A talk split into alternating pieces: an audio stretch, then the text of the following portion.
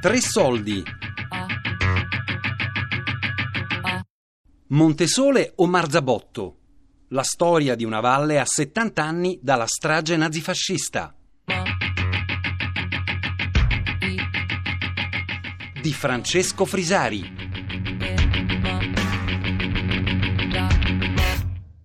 La memoria del Partito Comunista no, doveva essere la memoria dell'insorgenza partigiana e quindi doveva essere assolutamente contrapposta una memoria no, che la Chiesa portava avanti eh, dei sacerdoti uccisi, sacrificati. Quindi c'era una contrapposizione che era non tanto raffinata, almeno a livello locale e soprattutto a livello locale era anche molto intrecciata con altre vicende assolutamente personali, cioè la buonanima che ci ha venduto la casa, che purtroppo è, deceduta fa, poco tempo fa, però aveva una visione, una di queste visioni molto ristrette. Per lui la strage era legata al fatto che eh, il tipo del podere di fianco aveva rubato l'amorosa al tipo dell'altro podere e allora perché era arrabbiato aveva fatto venire su i tedeschi che avevano fatto il casino, cioè a questo livello qua no? Adesso magari ho banalizzato un po', Beh, però... È quasi shakespeariano, eh? Sì, esatto, è quasi shakespeariano, però erano queste dinamiche anche molto locali, perché avevano fatto il dispetto a quello amico dei fascisti che allora aveva chiamato i tedeschi, cioè delle robe del genere, sinceramente.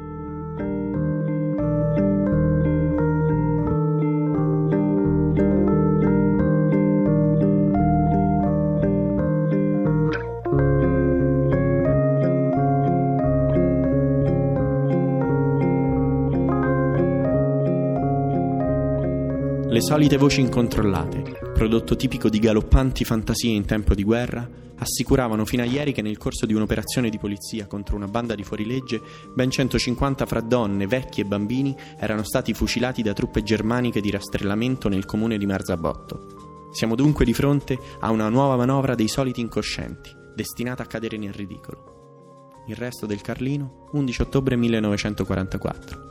Così negava quella che in realtà era una strage di 800 persone donne, vecchi e bambini. Ricordarla, ricordarne i luoghi, non è mai stato semplice, nemmeno per i superstiti o per le persone che hanno lavorato su quei posti e la loro memoria.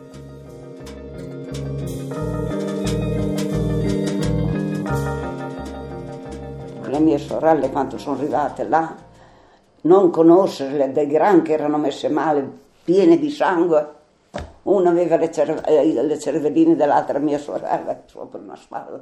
Tutto, di tutto avevano visto. Loro eh, erano dentro dove li ha ammazzati, però vedevano che erano dei soldati, però non erano tutti tedeschi, eh?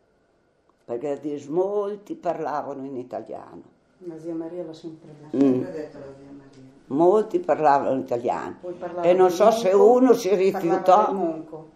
Eh? Che era poi Reber, lei l'ha visto. Lei si ricordava tutto perché...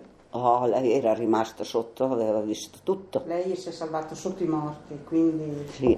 prima cioè, era lucida, ha visto... Sì, da sotto finché sentiva c'erano molti bimbi in quella fossa lì, in quella casa lì, e finché sentivano dei, bus, de, dei pianti, loro erano dentro le bombe a mano. Erano dentro le bombe a mano. Quando siamo andati su per seppellirli, mia suocera sarebbe, era sdraiata sulla finestra con un maiale che ci mangiava la, la testa.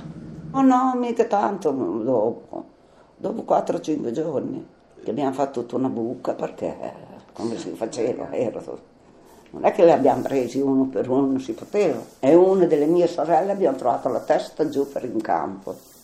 Eravamo sopravvissuti, non eravamo poi mica in tanti, eh, perché noi eh, dunque per un mese e mezzo abbiamo vissuto nelle, nelle grotte così, poi si andava fuori a prendere delle castagne o delle mele dove si trovavano e, e mangiavamo così alla meglio proprio.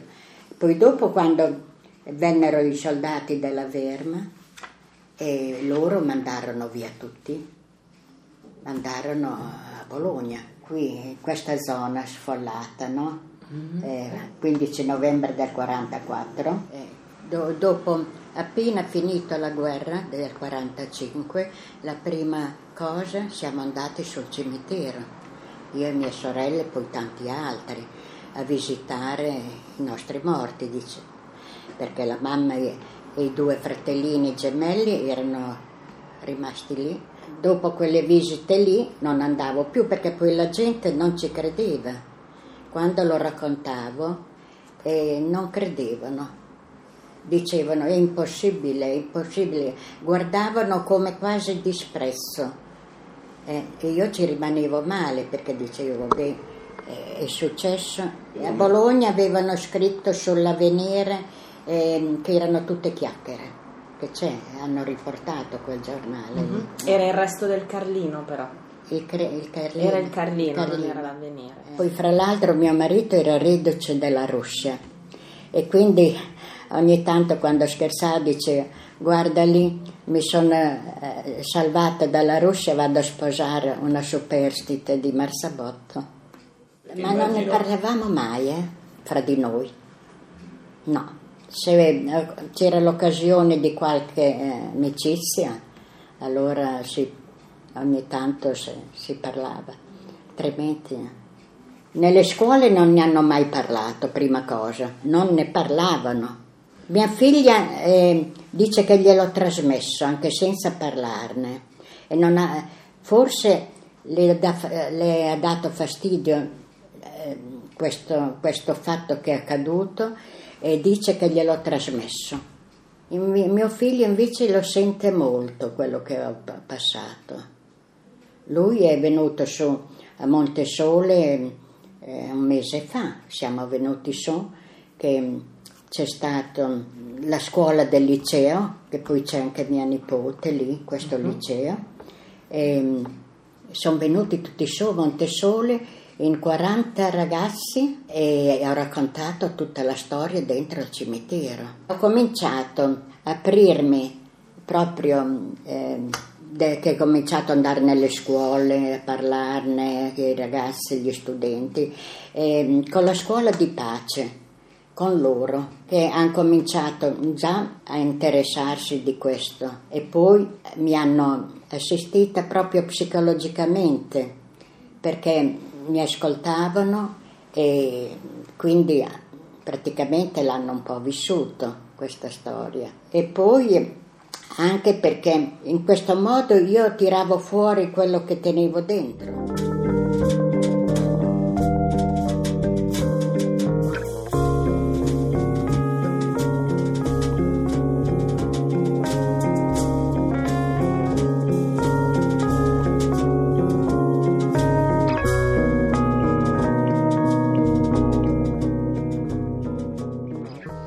Nel 1951 a Bologna Walter Reder era stato condannato all'ergastolo e lo stava scontando nel carcere militare di Gaeta. Dopo aver fatto 30 anni si dice pentito e chiede di essere liberato. Il comune di Marzabotto ha la bella idea di fare una specie di referendum. In quell'occasione io dissi che se fosse stato veramente pentito avrebbe dovuto starsene in silenzio a scontare la pena che gli era stata inflitta. Lo zio Filippo, che gli avevano ucciso la moglie e sei figli, lui era un cristiano credente, eh? lo perdonò. L'Antonietta Benni, la suora Orsolina, che era stata anche violentata, lo perdonò. In quattro votarono sì. Lo zio mi, mi rimproverò che, che, io come cristiano, secondo lui, avrei dovuto averlo perdonato subito. Antonietta Benni, dopo qualche tempo, qualche giorno, ci eh, incontriamo casualmente, quando mi vede mi fa vergognati Francesco, un cristiano che non perdona. L'ho sempre sentito come un peso.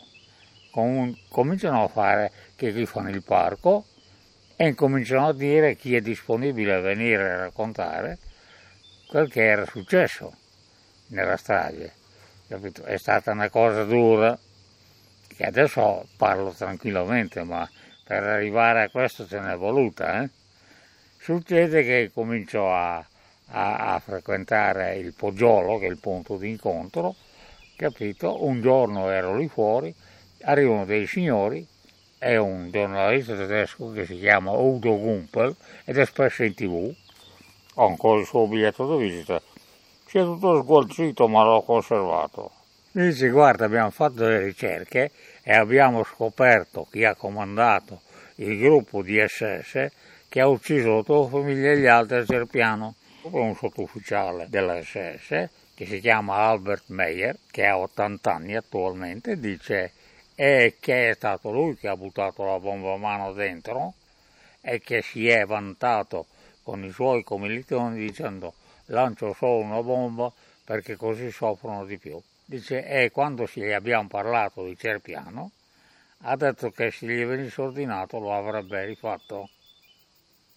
Eh, era un fanatico sul serio. Ebbene, succede che a Cerpiano c'è ancora la lapide con tutti i nomi delle persone uccise. Mi dice, vai là vicino, indica i nomi dei tuoi che sono stati uccisi qui. Glieli indico che sono 13, 14 con Giorgio al cimitero di Casaglia. Allora dice, ma senti, se tu ti trovassi di fronte a me, che cosa faresti? E io volevo rimediare a quel che non avevo fatto. Gli dico, penso che lo perdonerei. Lui non se l'aspettava, mi fa, ti ripeto la domanda, ma se tu ti trovassi di fronte a me, che cosa faresti? Ti ripeto che lo perdonerei, la cosa finisce lì. Però il Tribunale Militare di La Spezia, quando viene a sapere questo, loro che avevano cercato tanto non avevano trovato niente, eh, vogliono imbastire un processo contro questo Meyer. E allora vengono due giudici militari, accompagnati dal nostro maresciallo dei carabinieri, mentre ci, mi stanno facendo le domande, uno dei loro telefoni suona, risponde, quando ha finito di rispondere dice Meyer è morto. E dico adesso devo fare i conti con qualcun altro. Ancora uno poi ho finito. Succede che passa da non so quanto tempo, un giorno ero a casa, suona il telefono, vado a rispondere a un signore che abita dalle parti di Monzuno. Dice, guarda, dice, c'è un signore che ti vorrebbe conoscere. Viene a prendere, andiamo là. È un figlio di Albert Meyer, solo che è avvocato, ha sposato una ragazza turca, anche lei avvocato, e fanno parte di un'organizzazione in Germania che cerca di integrare là gli extracomunitari che vanno in Germania. Una delle prime cose che mi ha detto, mi ha detto perché parla correttamente italiano, mi ha detto io non mi chiamo più Meyer di cognome, mi vergogno di quel cognome, sono riuscito a cambiarlo. Succede ancora, è un passagiorno che io non, non, anche da sveglio, mi viene di pensare a cosa è successo quando hanno, sono arrivati a Cerpiano, quando, le persone che c'erano dentro, capito? Tutte queste cose, quello che hanno raccontato. C'è stata gente che non ha più letto niente, è rimasto con quello che ha visto allora e basta. Io ho letto tutto quello che ho trovato e continuo ancora. Adesso che le gambe non ce la fanno più, il parco tu stai lì al Poggiolo, c'è la saletta dedicata a Don Dossetti, tu stai lì e quando vengono, se vogliono sapere da te, gli racconti, tutti lo vogliono sapere. Anche ieri c'erano due insegnanti che non erano mai stati qui e mi hanno detto, ma se noi quest'altro anno vogliamo venire con la scuola, cosa dobbiamo fare? Voi dico andate a 051 93 25 25 che è il telefono del parco e vi mettete d'accordo dico, ma se, se noi vogliamo lei voi gli dite che volete me io non verrò a fare il giro però vi racconto Montesole o Marzabotto? La storia di una valle a 70 anni dalla strage nazifascista di Francesco Frisari. A cura di Fabiana Carobolante, Daria Corrias, Elisabetta Parisi, Lorenzo Pavolini. Tre soldi chiocciolarai.it Podcast su radiotre.rai.it